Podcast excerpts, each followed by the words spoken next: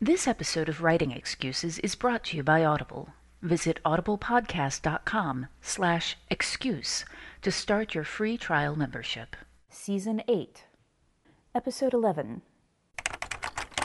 This is Writing Excuses Abnormal Psychology. 15 minutes long. Because you're in a hurry? And we might be that smart. I'm Brandon. I'm Dan. I'm Mary? I don't think that was a psychological disorder. Yeah, I don't know where that came from, Dan. You don't. You, well, Dumb is normal. hey, it's not a good joke if I have to explain it. Inability to make good jokes. I'm not gonna- Wait, there's somebody, I'm not there's going to somebody else disagree in the with room. that. There's somebody else in the room. And it's Rob Wells. Oh, yes. Or Sorry. is it? For a while, we've been wanting to do a podcast on writing characters who have abnormal psychology patterns. Uh, Dan is an expert at this, and Rob happens to be an expert at being crazy. Sorry, I couldn't We help just had like a five-minute conversation about all the jokes we weren't going to make about Rob. now the true. floodgates are open. Feel free. Feel listened- free. For last, those of you who've last listened to, episode uh, was the more serious one. This one, you can make fun of me. Yeah, that, and last episode, all of the jokes that I told about Rob were jokes that I'd already told on Twitter, so I felt okay about it. Yeah, yeah. No, um, because he'd already been a callous jerk. And, uh, let, let, let's kick this off with um, something I learned um, in psychology class. When I was in college, being the writer that I was, I snuck into classes quite a bit. Um, I was very annoyed that my school wouldn't let me ha- do a degree, which was called, which I called the Brandon Learns About People degree, where I would take a psychology classes and history classes, basically the become an epic fantasy writer degree. And so I, um, I hope that uh, this doesn't get me fired from BYU. I snuck into quite a number of classes, and one of them that I snuck into was abnormal psych, like a 400 level abnormal psychology class. It was happening in one of those big, um, large rooms where the professor didn't know anybody in it, so it was a good one to sneak into. Um, and in this class, one of the first things that I learned was that um, the teacher got up and said, "Look, we like to define people as crazy or not crazy." Or the common man does. That doesn't actually exist. What we have are personality archetypes, um, and people are all on various levels and scales on this. And when someone becomes crazy, crazy quote unquote, what we define that is is when it in, it is you are unable to live your life the way you want to because of the way that your psychology profile is going. Um, now, certainly, there are certain things that are that you know something breaks, quote unquote, and you move very far on one of these scales suddenly, or you've got a chemical imbalance. Some um, depressions are chemical imbalances where the certain um, mix of things moving around your head. What do you call those? Um, not no, hormones, Neurochemicals? Hormones, and yeah. hormones Mitochondria? do things to you that make you feel these Midichlorians. emotions. Midichlorians, thank you. But really, the way to look at it, and this has changed the way I've looked at it since the beginning, is you know what is OCD? What we what the normal person would say OCD. This is just very far along a scale that is a normal personality archetype. the first story I sold was Mm-hmm. a story about somebody with OCD. Um, and, and I was reading a lot about it and discovered that the person I was rooming with had books on it because he was obsessive compulsive. Okay. And one of the things that I learned was that most people have some degree of obsessive compulsive, and it doesn't. You get don't Right. tack that D on it until it becomes the Right. Mm-hmm. disorder that you were talking about, where it interferes with your life. Right, and I think there's even. Uh, I'm. By the way, we are not experts on this, Oh, and so you'll want to go do your research. I'm recalling things from a class ten years ago that I've since you know read about and things. But anyway, there's also OCPD, which is o- o- obsessive compulsive personality disorder, which is like a different form of obsessive compulsive that is really when the personality archetype goes too far. And actual OCD is like even a step beyond that, as I recall, where there's something different psychologically happening in the brain, like different types of chemicals. But OCPD is what we would normally think of as OCD. And that's just the person that their personality has gotten to the point that they obsess over everything. I think the the lesson here for writers, or lesson, the question here for writers is why do you want to put Okay. uh, abnormal psych in your book? You know, and what are the what are the challenges that that face you? Uh, the reason I want to do it is because I want my reader to have an experience that a, a mental experience that they just can't have otherwise. And in fact, done well, it can be an experience that's more real to them than it, flying on a spaceship or swinging a lightsaber or whatever else. Sorry, nod back to the uh, uh, midichlorians. Um, Mitochondria, the- whatever they are. whatever they are. Um, if you can, if you can really sell a character with uh, abnormal psych or at, at risk of you know overburdening the term abnormal, if you can really sell that to the reader, you've done something wonderful in that you've given somebody an experience that they couldn't have otherwise, and you've opened their eyes to a world that that really exists here among us. Yeah, and I think that the damn. Um, sorry. Uh, that was one of the things that I particularly liked about the Hollow City was that um, it it gave me an idea of what it would be like to be schizophrenic. Um, I, I, with the, that first story that I had with the OCD one, I had handed it to a friend of mine because I was like, "Look, I published a story," and she read it and she said, "I I think my husband has this." And the story was about a man who was masking it from his wife, mm. Mm. and and it turned out that he did have OCD, and they and he was you know in his fifties, and they were finally instead of just oh he's a pack rat, it's like oh he has OCD, and he got medicated, and after doing a lot of denial about that's what it was. And 25 years of National Geographic magazines can finally go to the yard sale. Yes, or it just straight into the trash. Um, but uh, but you uh, you said you had a similar experience with the yeah, Hollow I, City. I uh, actually had a really cool experience with Hollow City. I had a, a friend read the book whose mother is uh, schizophrenic, and she has uh, horrible memories of growing up with a schizophrenic mom. Her her dad had passed away, so they're just being raised by their mom, and her, their mom would was just completely crazy, and sometimes even attack the children. And I had tried so hard to get schizophrenia right in my book, you know, to do it justice and, and really pre- present it as a as a thing instead of a, a caricature. And so I, I gave it to this friend, and, and she came back, and I was very nervous to hear what she said. And what she said was that it was the first time that she had been able to see schizophrenia from her mother's point of view. Hmm. She said, This book helped me to understand and forgive my mother, which frankly is the best review I have ever gotten from anyone ever. Yeah. So yeah, if, if you if you do this right, you can do it really well. Now, but the one thing I want to caution, as you're asking yourself, you know, what do I gain? Should I talk about abnormal psychology? Should I put this into my story? You need to be careful um, not to. What, what, uh, what's the best way to present this? You're writing the other. Just as if you were picking a minority race that you are not one of, or you're picking a, you know, a some you're if you do it wrong, it can be so offensive. Yeah. And even if you do it right, you need to be aware that you're writing the other and you're Yeah. you're giving you're putting words in the mouth of someone to a group to whom you do not There, belong. th- there was a, a panel at Worldcon a few years ago in Denver that was about psychology and writing. And I went to this panel all excited because I just released uh, Serial Killer and I was hoping we could talk about crazy people or whatever. And what the panel turned into was an entire audience full of people who have uh, mental illness or are related to people with mental illness complaining about how it is never presented well. It is always either demonized mm-hmm. Mm-hmm. or sainted.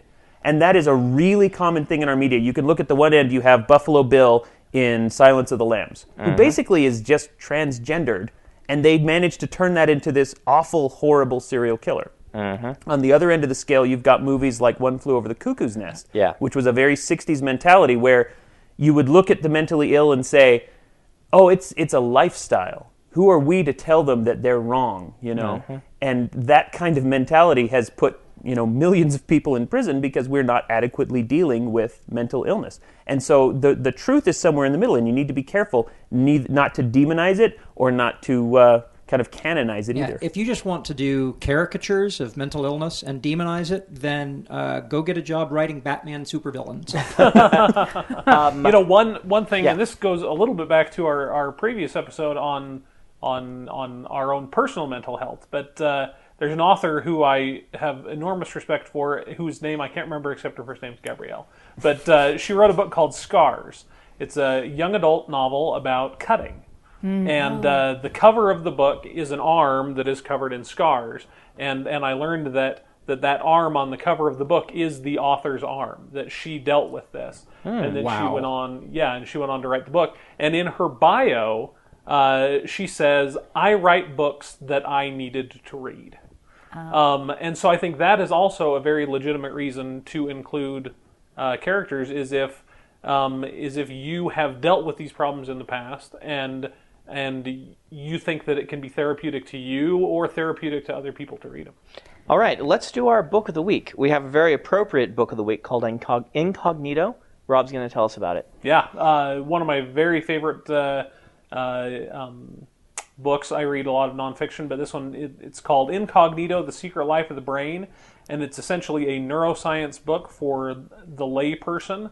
Um, and it gets into all sorts of abnormal psychology. It, it's kind of a broad look at really fascinating studies that have been taking on or taking place recently. Uh, it's by an author named David Eagleman.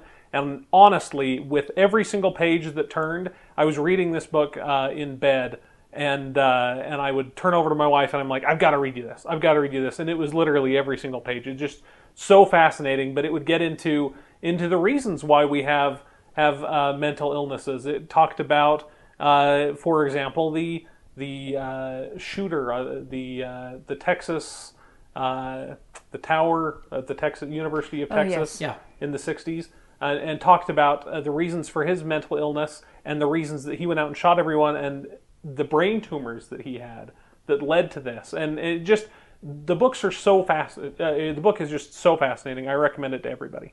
audiblepodcast.com slash excuse start a 30-day free trial membership and get a copy of incognito the secret life of the brain who's the author again David Eagleman. by david eagleman for free and then pick something else up for 30% off you'd be crazy not to Wah, wah. Hey, Rob, the, the book Scars, is that uh, Cheryl Rainfield? Probably. Okay, not Gabrielle. It's Not- unfortunately not on Audible, but uh, it, it does look Cheryl Rainfield if you want to look it up. There you go. In case she's listening, she's Yes. like, "Oh, Rob." Gabrielle, what? hey, I, I'm cheryl mentally ill. rainfield scars All right, Rob. Let's That's what the talk voices were telling me your name was. from your perspective. Good ways to write someone with a mental illness. Um, just describe like yours. How would people write your mental illness well? I think, uh, I mean, the biggest way is just to talk to someone who has it. Mm-hmm. Um, I think there's so many. Um, I think that most people's views of mental illness are shaped by Hollywood. Right. Um, when you think of OCD, you think of As Good as It Gets, Jack Mm-hmm. Nicholson's character, and and maybe there's a lot of truth to that. Maybe there's not a lot of truth to that, and Mm-hmm. so I would say find someone who has this, uh, and then if you can't find someone who has your specific illness that you're looking for, uh, find a psychiatrist.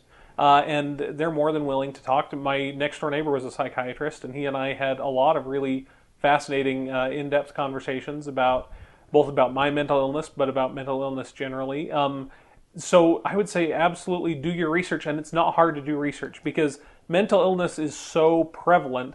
A lot of people are afraid to bring it up because there's a stigma behind it still, but um, but for example, my psychiatrist, my personal psychiatrist, was telling me that depression is more. Uh, you're fine keep talking oh, keep talking pardon, pardon. My psychiatrist was telling me that um, depression is more prevalent in the United States than heart disease, and we think of heart disease as being, I mean, it's the number one Right. killer. Right. But depression is so common. Uh, it's not that hard to find people who have it. Talk to them and, and get your facts straight. So your let's let's talk about yours. Your mental illness specifically. Give us some specifics that people people want to write someone who has panic disorder like you.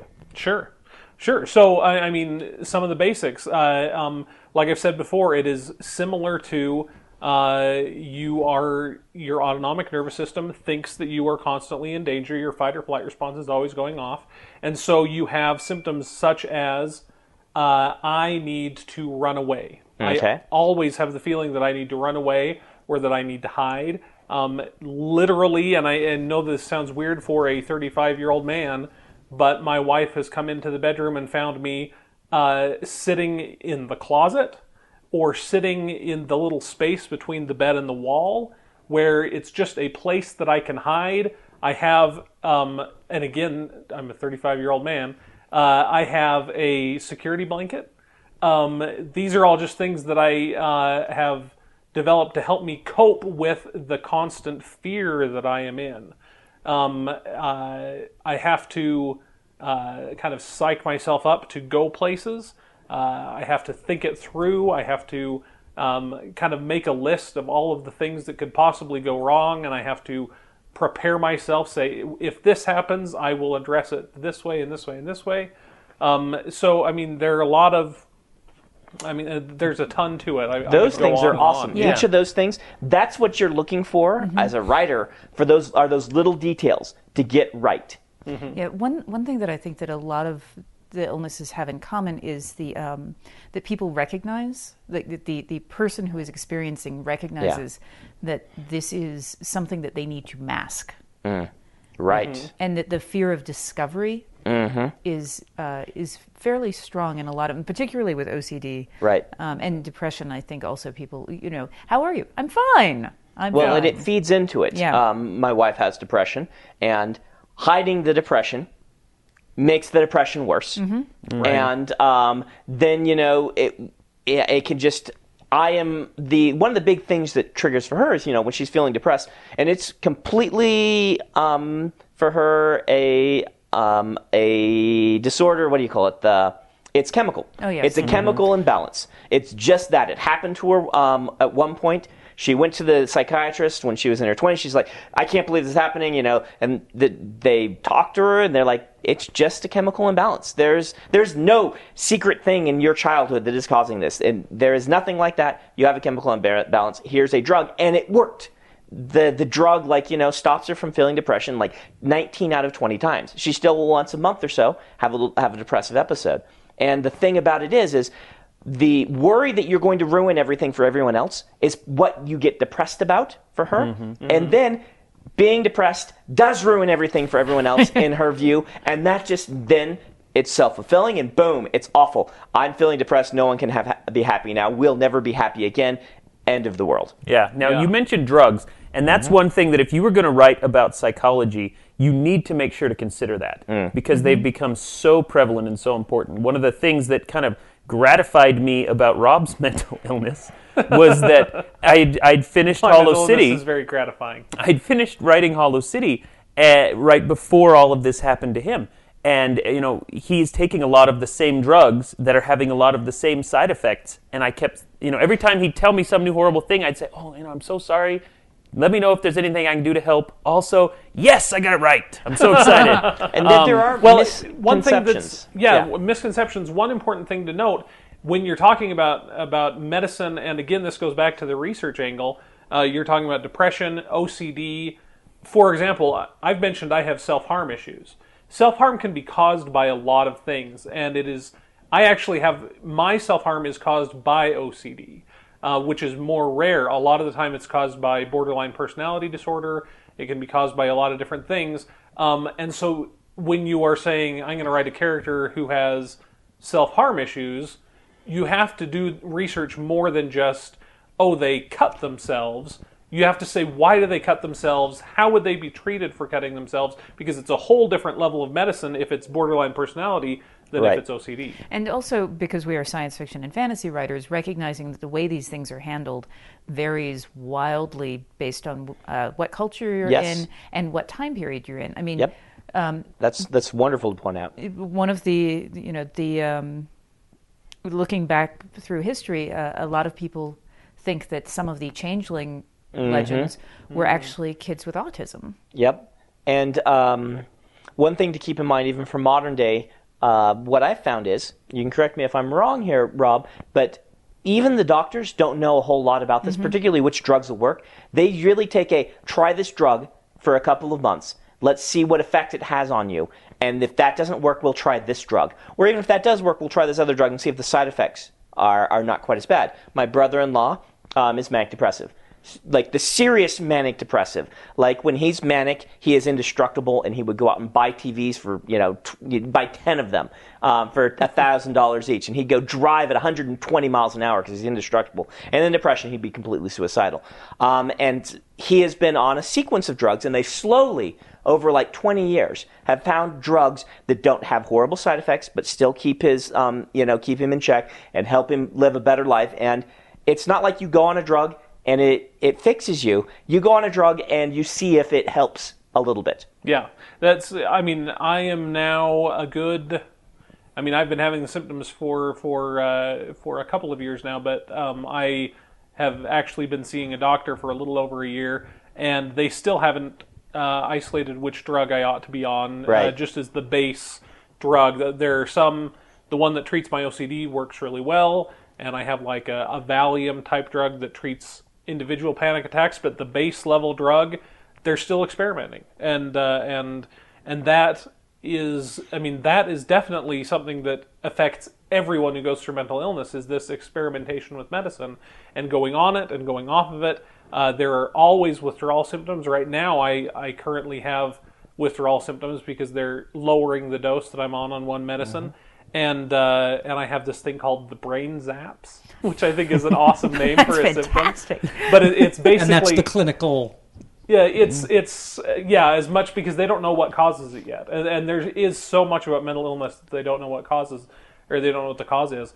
But but yeah, I mean that is what doctors refer to it as is brain zaps. What what what what, what is it? It is an electrical feeling. It's almost like popping. Your your ears are popping because of altitude, Hmm. except that it's electrical. You've got kind of a metallic taste in your mouth. Um, there's a ringing in your ears. Oh, it's very be- unpleasant. Yes, that sounds unpleasant. Wow. Uh, and so, but this is something that almost every single person who has mental illness goes through uh, because you are always either going on a medicine or going off of a medicine until they find it, and it could take years. All right, we are out of time. This has been a fascinating topic. Um, we've barely scratched the surface. Um, for writing prompt, Rob, would we mind if would you mind if I just say take Rob's list explanation of what it feels like to be at him and write a story with a protagonist that has um, that same panic disorder? No, that's you can't do that. Okay, Yes, can't you do that. can, sure, Copyrighted absolutely. by Rob. A day in don't the make life him, of don't Rob. make him a uh, don't don't make him a writer. Make him a uh, guy with a degree in marketing or something. Okay, there you go. this has been writing excuses. You're out of excuses. Now go write. If you aren't familiar with Locus Magazine, they're a long standing and respected website, magazine archive, and resource for science fiction, fantasy, and horror. Basically, they're the industry magazine for our genre. They also run the annual Locus Awards, a top tier award that recognizes new, diverse, and excellent voices in speculative fiction. They tell the storyteller's stories through author interviews, book reviews, curated reading lists, international industry news, obituaries, and more. Locus has meant a lot to me, both personally and professionally. In my career, I've been interviewed by them, and I've also turned to them as a source of understanding who is involved in the industry. Locus is holding their annual fundraising drive to keep their doors open, lights on, and future bright. I'll be contributing to their crowdfunding campaign by donating a cutscene, some original art, and a couple of other things like do you want to do a one on one chat with me? So join me in supporting Locus.